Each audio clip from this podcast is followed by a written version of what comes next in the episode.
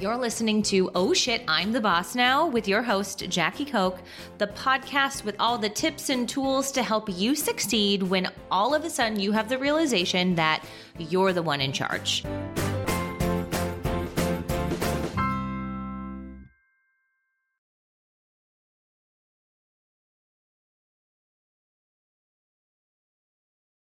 Hey, hey, hey, welcome back to Oh Shit, I'm the Boss Now. Today I am talking to one of my favorite people in the whole wide world, actually, someone who helped me come up with the name of the podcast, um, and someone who really has been such an inspiration to me and somebody that I really look up to and um, as an entrepreneur. And so extra grateful to be able to say that today's guest is, is pretty much a family member of mine. Um, today we're talking to Chris Harder, who is an entrepreneur, investor, avid philanthropist, such a hard word to say, and podcaster, and happens to be my basically my brother-in-law. Um, I have been dating his his brother Nick for quite a long time, and fun fact, I actually know Chris and his wife Lori long before I even started dating Nick, and so they have not only be, they're friends who become family. Um, I've known them for quite some time, so I have the opportunity to see behind behind the curtain a little bit into how they live their life, how they build their business, how they think about entrepreneurship in general. And I just feel so grateful that I get to be surrounded by people like Chris um, in my personal life, as well as, of course, my my professional life. So. You may not know who he is, so I will read, or not read, but share a little bit about his bio um, and his background with you.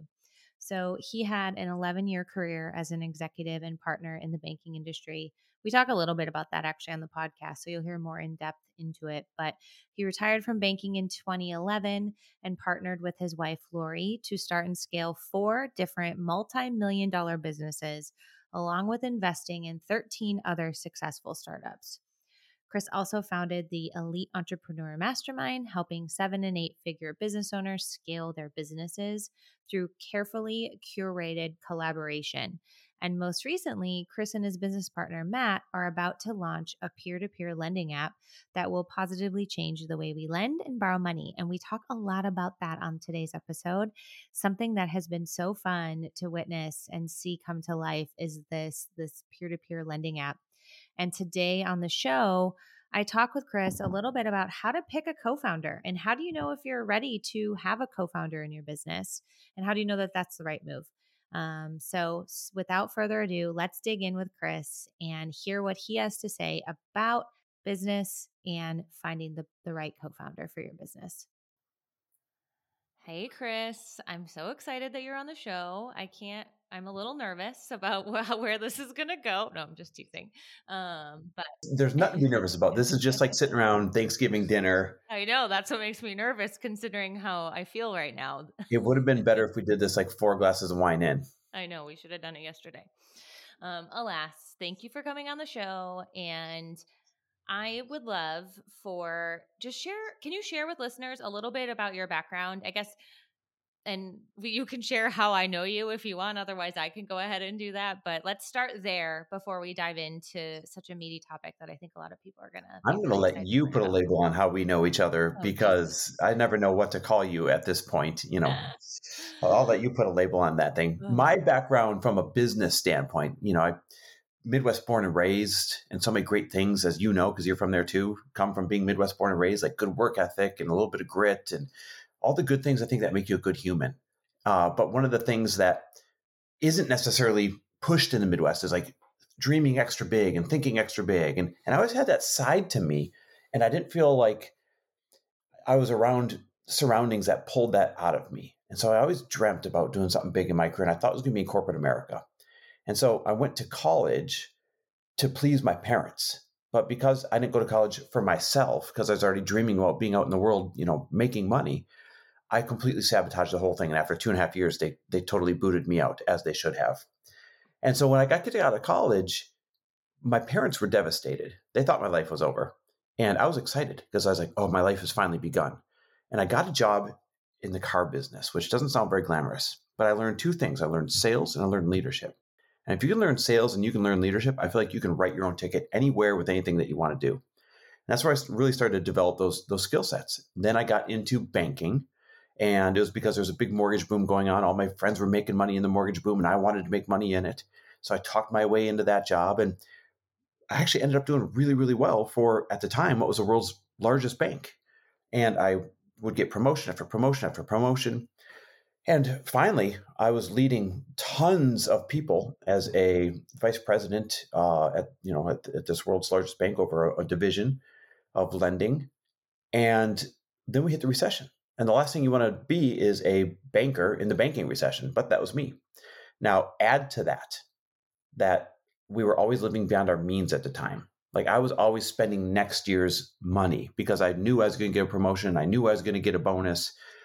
And when you're young and, and naive, you know, it seems like a good idea. And so when the music stopped during the recession and I lost that banking career, then we literally had to start over from below zero. And while that was not a good time by any means, it was a great time to rediscover ourselves. And when I say ourselves, I mean my wife Lori and I. It was a great time to choose again. It was a great time to figure out what do I want to actually do in this world. And it's really when we dipped our toes in entrepreneurship. You know, we started Lori's Gym, which is the funny story of how we found you. I'll still let you tell that later. Mm-hmm. Um, and then started, you know, we got into um, a network marketing company that we did really well in and built a massive team of 200,000 people in and started an online fitness program for Lori. And then that turned into live events. And then that turned into me wanting to be back up front again and, and, uh, starting the entrepreneurial education company that we have right now, where we do masterminds and courses and all those fun things. And is also where I became really active and excited to start investing in other people's startups. And I really learned so much about the startup world by being actively involved behind the curtain in all of these startups that we invest in. Our goal is to start is to invest in five or more startups each year. And that's how we kind of ended up here today. I'm now building a my own startup, a peer-to-peer lending app with my business partner Matt, and I'm sure we'll get into that story. Mm-hmm. And uh, we're also, you know, running the the entrepreneurial education company. And those two things, as you know, my 45th birthday was yesterday. Those two things have given me the happiest year of my life, uh, career wise and personal wise. Amazing. So I have so many questions, and I guess I should tell listeners a little bit because I'm gonna probably bring up stuff that you didn't bring up. But um, Chris is basically my brother-in-law. Um, yep. But him and his wife Lori have been my good friends since well before I snuck into their family. So them for quite a while. Um, and I think you skipped over. Well, you skipped over one part that I'm gonna dig into a little bit, but I'm gonna hold on and ask that question in a second. So hard to put your whole career background in a little it capsule. Is. It totally without, is. you know what I mean? It totally is. So I want to talk a little bit about when you were so you were doing a lot of stuff I want I don't want to say you were a solopreneur because you weren't. You had a lot of people on your team, but you were running things that didn't require a co-founder, right? right? Like you were able to to kind of be the leader of everything and and had folks on your team helping to support it.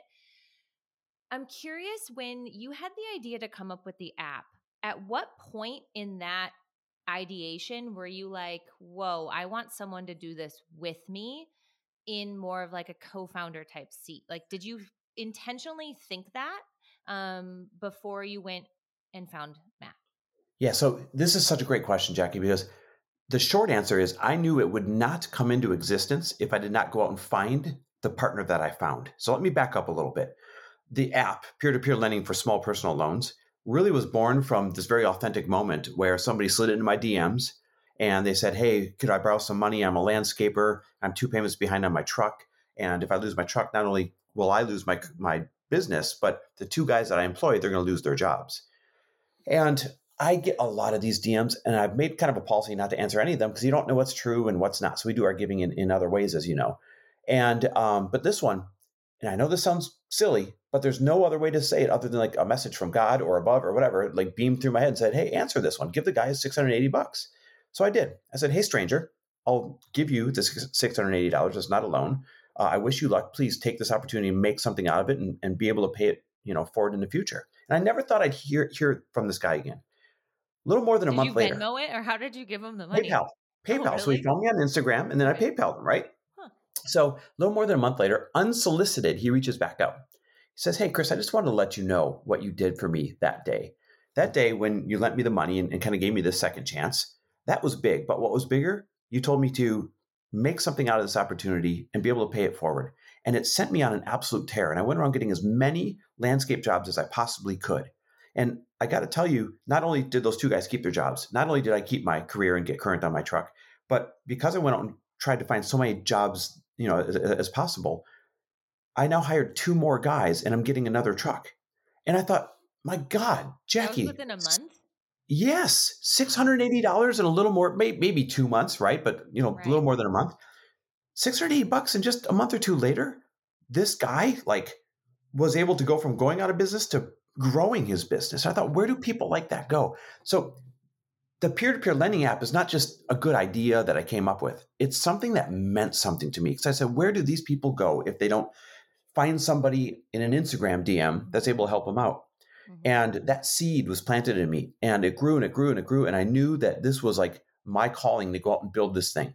I also knew this, Jackie. You referenced it earlier.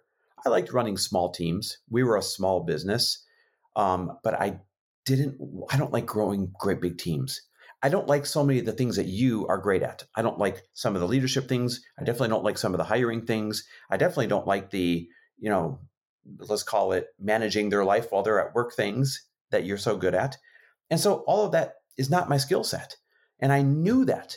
One of the things that has really helped me in life, I know what I'm good at and I'm super honest about what I'm not good at. Mm-hmm. And I know I'm not good at those things because I don't enjoy them much. Add to that, this was building tech. And as you and I always joke about, Nick is the brother that got the tech brain out of the two of us, not me. I'm the opposite. So who chooses to go out and build tech when they're not good at tech? All of these reasons I knew I needed a co-founder and I knew who my co-founder had to be. I knew it had to be Matt because Matt had just built a big tech company over the years and he sold it for multiple nine figures and he had the the core ethos that I wanted, you know, a good guy that treated his people well. And when he sold his company, because he sold it to a competitor, they did not need his core team, but he retained them as a thank you for two years, paying their salaries, and said, Hey, one of three things is going to happen, team. Either you're going to sit on the couch and be able to enjoy the next couple years, you've earned it, good job. Or you can go out and get a job and double dip, you've earned it. Or three, maybe a cool project will find us and we know we love working together. Well, here I come along, perfect timing. Matt, Matt, Matt, you got to help me grow this thing. You have How all far the along were they in their their retirement or your, their literally minutes, sabbatical? Minutes. As a matter of fact, Jackie, the first time I went to Matt, I don't know if you know, the first time I went to Matt, he was just finishing up his acquisition, and you know how tough acquisitions can be, due diligence and all that. And his was brutal because it involved government contracts for mental health. Mm-hmm. So he was worn out. He was beat. And he said to me, he's like, I can't imagine taking anything else on right now. But if you come back and talk to me when this thing is done, I'll definitely listen. And when I came back and talked to him, Jackie, here's how, the kind of leader he is. He said, I'll tell you what, if you present this to my team and if they're excited about it and if they want to do it, then I'll sign on. So I did. I pitched it to his team. They loved the altruistic side of, of what this does. And he was signed on. And it's all to put a bow on it, it's all a beautiful example because we're screaming, we're flying on this thing of if you don't have a set of skill sets or if you're not good at a certain number of things, it's not an excuse not go out and build your dream. You have to go find the people to fill your gaps. Right. And when you do that, when you're willing to share your idea, then there's no stopping you when it comes to bringing this idea to life. That's amazing. I love that. So then this is a good time for me to ask the question where I was like, you you didn't mention this. So this is not the first time you've had a partner. Like cuz yep. you you had a partner before. What did you learn from that first experience that you were like, okay, I know or maybe that you carried into this second time around with a partner? Like did you learn any lessons from that? Yeah, I learned so many of them. Um, and we actually executed some of those lessons as Matt and I decided to jump into this marriage together. So I'll share those. Uh, but the partnership that you're referring to is I had a partnership in a mortgage bank for three years right after I, I left, you know, HSBC. Mm-hmm. And on paper, my partner Todd and I were like, this is going to be the best thing ever. He came to me. He said, I, I want you to be a partner in this mortgage brokerage. At the time, it was a very small brokerage. You're good at the things I'm not, and I'm good at the things you're not. And I think together, right, filling those gaps, mm-hmm. I think together we can really make this thing a big success. And he was right. We actually crushed it. At the time when the recession was closing all the other mortgage banks and mortgage brokerages, we grew that thing significantly to 155 employees in seven states. We were we really we had a lot of momentum. except the bigger it got, the more our differences became apparent and our leadership styles that we had never talked about when we went into this, you know, quote unquote marriage. Our leadership styles were so different and our core values were so different. Um, I love Todd. He's a great guy. But we used to joke and call him Teflon Todd because nothing would stick to him, right? He'd always do some slippery things. And so that gives you an idea of like, you know, that's not the leadership style that I necessarily wanted to grow this this company on. And uh, so it, it came to a head and it became very strained emotionally, very, I became very unhappy. Uh, we would fight a lot. And I ended up selling my small portion of, of the mortgage bank back to him. And this thing was was on a rocket ship. So that was a tough decision to do, but I was yeah. miserable. I and I'm that. so glad that I did it because that was what cleared the space for me to come home and, and work with Lori for quite a while. Mm-hmm. And heck, that's another type of partnership. When I came home and worked with Lori, you know this. I came home and I was masculine and I would take the shortest uh, route to a message possible. And when I would try and apply that type of communication to her, she would shut down because that's not how she likes to receive communication.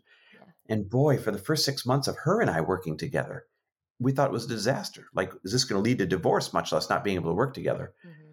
And when we learned to sit down and put our triggers on the table, what triggers you? What triggers me? And role play, how do you want to be communicated with when it comes to sales or numbers or these types of things? When we took that serious and worked that out, then everything else got smooth, or I should say smoother, from then on. So the lessons I learned from those two experiences, I brought in to this partnership with Matt. And we sat down after he said, Yeah, man, I'll do this. This sounds great. We sat in Miami, poolside, and we came up with what's our core values going to be. And one of them was fun, hence why we were sitting in Miami poolside.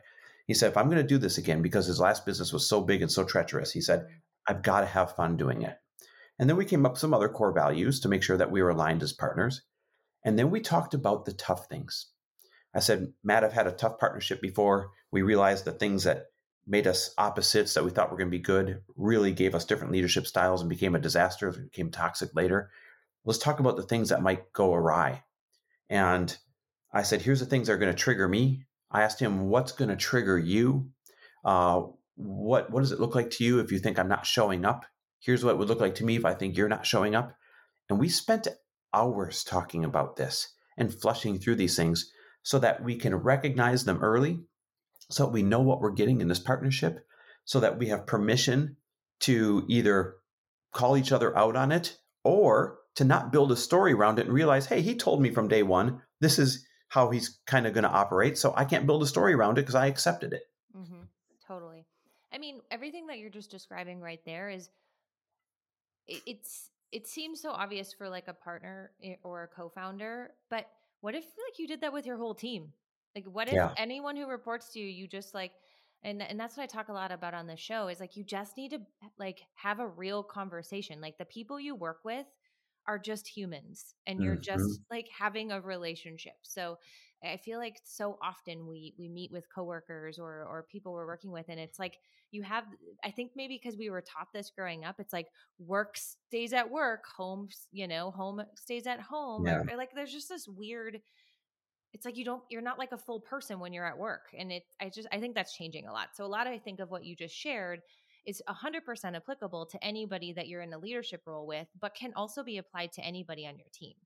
For Sure. Yeah, Jackie, I would totally uh, I totally agree, and I would add to that too. You know, you've you've known Lori and I a long time. You know, we don't fight much, mm-hmm. and it's because we call it smoke, not fire. We now communicate early and often before smoke turns into a big fiery fight. Mm-hmm. And I think the same thing can be applied towards your team, like you're saying. Totally. If people would talk about these things early and talk about these things often, instead of letting them grow and grow and grow until they're an out of control forest fire, that alone would make all of us significantly better leaders and more productive and have better teams and have a better workplace environment.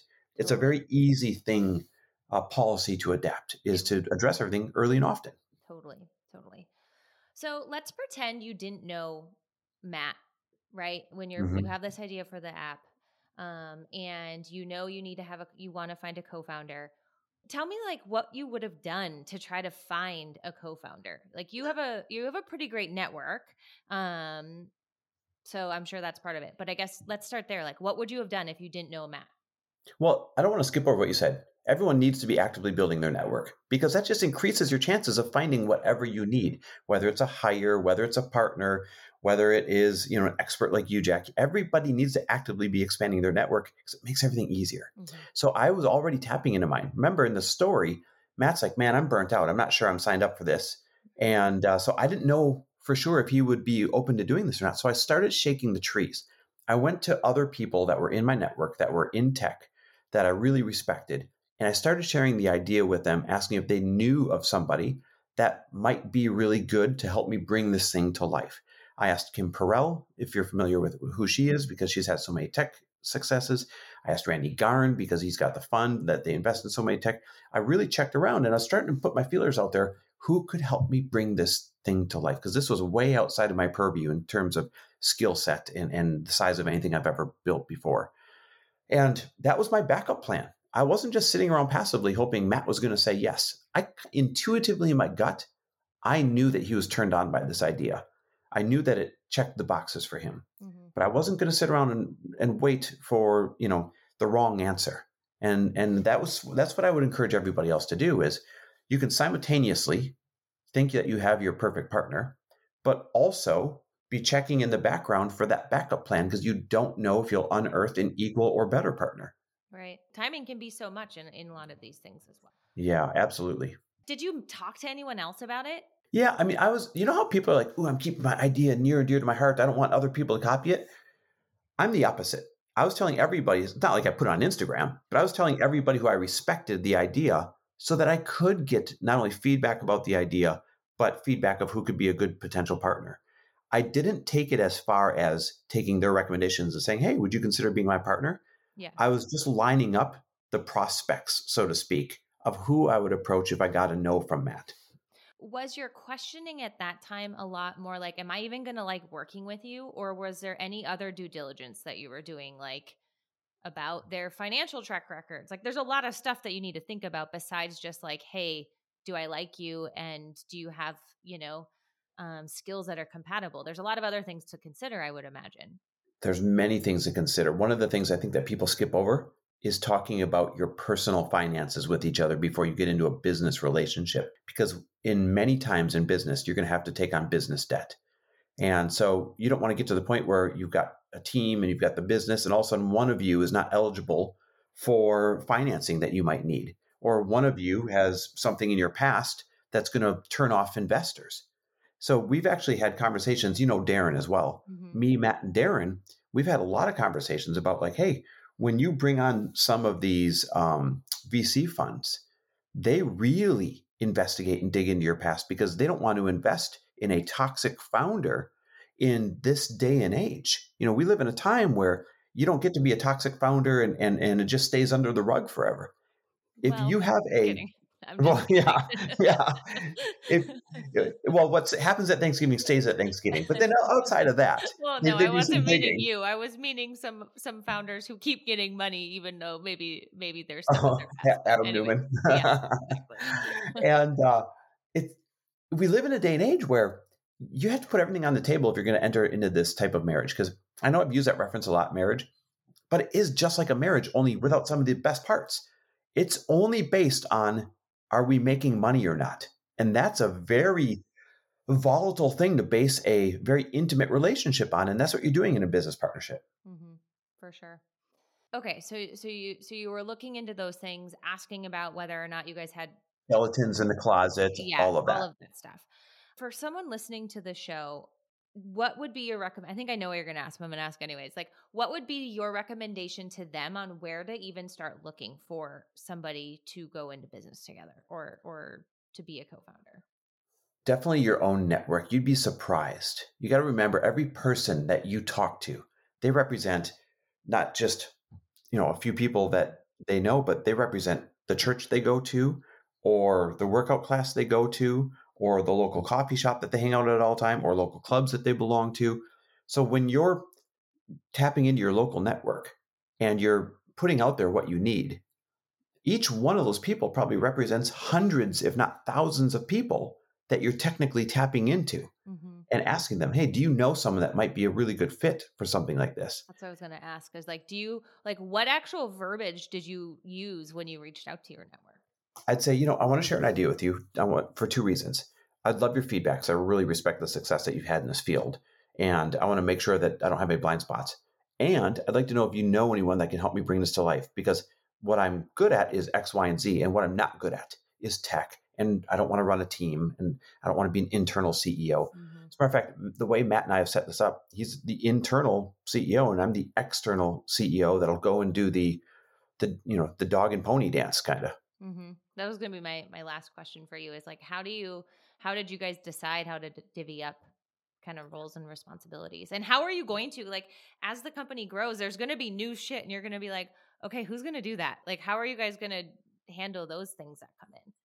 So he's very much the internal CEO, um, and I'm ver- very much the external. In other words, I can't wait to go make this thing popular. I can't wait to do the interviews. I can't wait to you know do some of the clever marketing ideas. Whereas Matt, he doesn't necessarily like being out in the spotlight like that. He loves being inside building things. He loves the details of it. He loves the construction and the challenge that mm-hmm. comes with, you know, being behind the curtain and turning all the dials, so to speak. So whatever we encounter as we move forward, we're going to have a discussion. Does that fall into my skill set or does that fall into your skill set? instead of trying to do something that we're each not naturally inclined to do.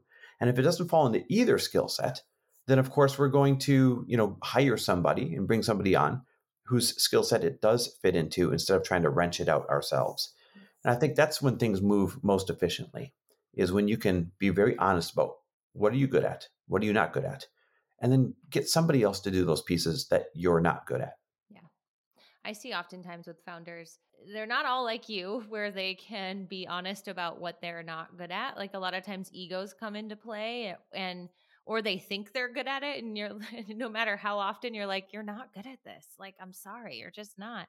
So how do you become so self aware? I mean, I know, but how, like, give listeners maybe some pro tips on how they can become more self aware of what they're good at and what they're not. I think the best thing you do is have a sister in law that will call you on your shit just kidding. but that is one of my favorite. But I don't have to do of, it. That is one of my favorite things in the world about you. Is I've always said you're the the most down the middle, objective individual, and I love the feedback that you give. So the moral there is number one: have people in your life that will be good for you, not just good to be around. There's a very big difference. Mm-hmm. And I think a lot of times people only want to be around people that feel good to be around. They're always going to tell you your idea is great. They're always going to tell you you're the best thing. But that is actually going to backfire on you in the long run. So be around people that are good for you, not just good to be around. Jackie, you're both, by the way. Well, thank you. Um, and then I've done a lot of self development. I mean, you've known me for God, how many years now? 15? No, probably four, 13 years? I think like 15, Chris. You probably knew me, Jackie, when I went to my very first landmark forum mm-hmm. and I mm. didn't want to go and I thought it was silly. And you've definitely known me when I went to my first Tony Robbins event. Mm-hmm. And you've definitely known me as I've, you know, evolved and, and done a lot of the work that quite frankly my wife insists that I do. And when I say she insists that I do, I don't mean that she's like, you know, sitting at home saying, "Hey, you better go to this thing or else." I mean, she's leading by example and she sets a very clear standard saying, "I'm on a rocket ship and I want someone to be on a rocket ship with me. And here's some ways for, for you to, in your own way, Chris, go out there and be the best version that you can be. She expects that out of me. And you expect that out of me. And people in my life, my friends, my peers, they expect that out of me. So you got to make sure that you are surrounding yourself by people that will stretch you, people that will up level you, people that will challenge you, people that will be honest with you. Um, get into the room where you feel like you don't quite belong yet because you'll have the the highest to rise in there. Mm-hmm. For sure. That's that's great advice. Um, as you were you were talking, I was listening, but I thought of a, a question outside of um, the, that t- particular topic.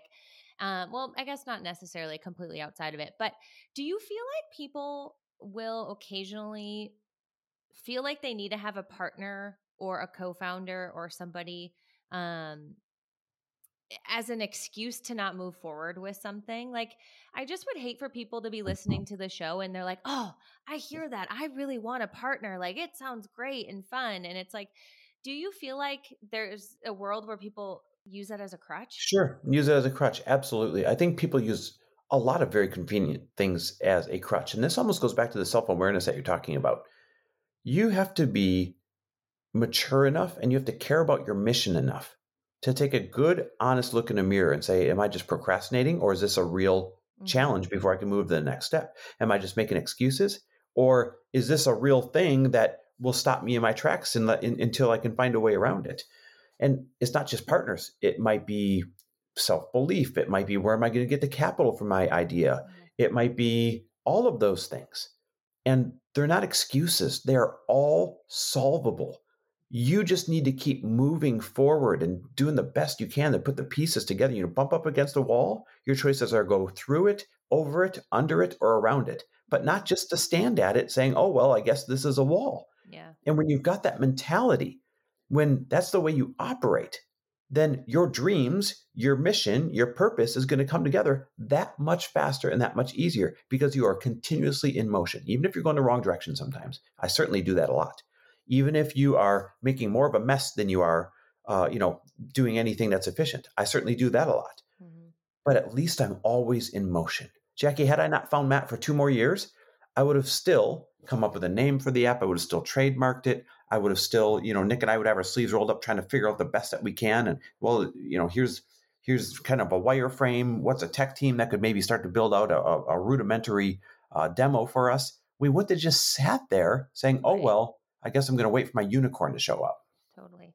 And I think that's one of the things that I, well, not I think I know, that's one of the things that I find so inspiring and, and so fun to be around for you, both you and Lori, is watching you guys over the last, you know, 15 years, like do so many different types of businesses and you come up with an idea and and and you execute on it and you know it's just been so cool to so many people have one business idea, I guess, and like they that's what they do for the rest of their life.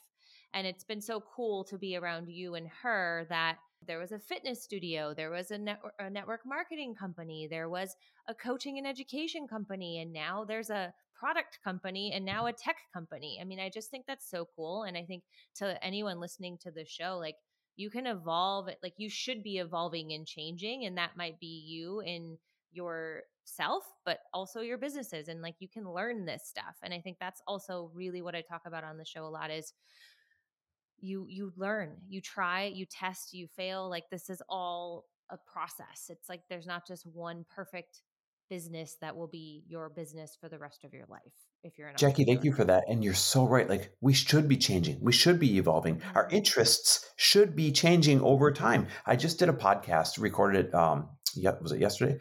on the five things I've learned or to be true at 45 years old, right? Because I just turned 45 yesterday. And one of them was that I learned I need to be way more open to what I don't know, right? Under the premise of you don't know what you don't know. And I also learned that I need to be very conscious of the fact that at least 50% of what I think I know for sure is probably wrong.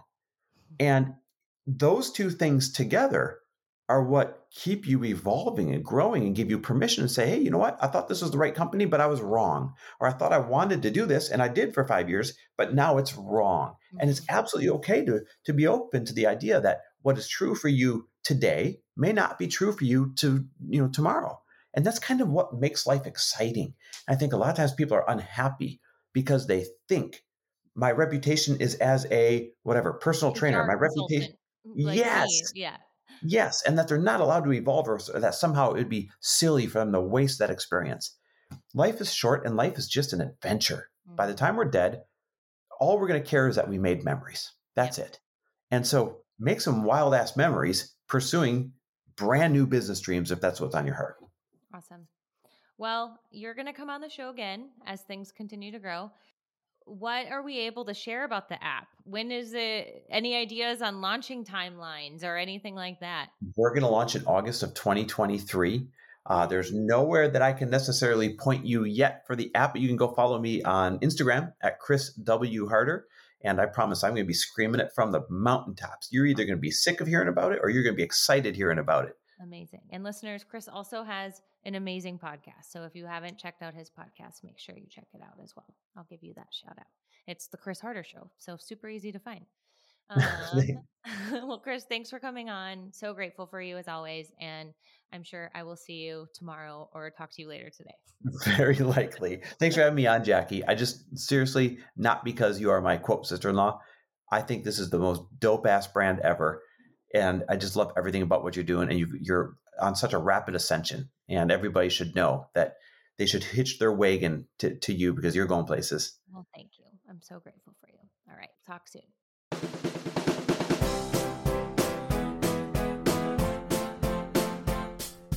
Did you know our parent company, People Principles, has some free resources for you to improve your hiring process today? Go download our interview guide, complete with the process mapped out, questions to ask, and description of what you're looking for the next time you interview. Download our free interview guide using the link in the show notes.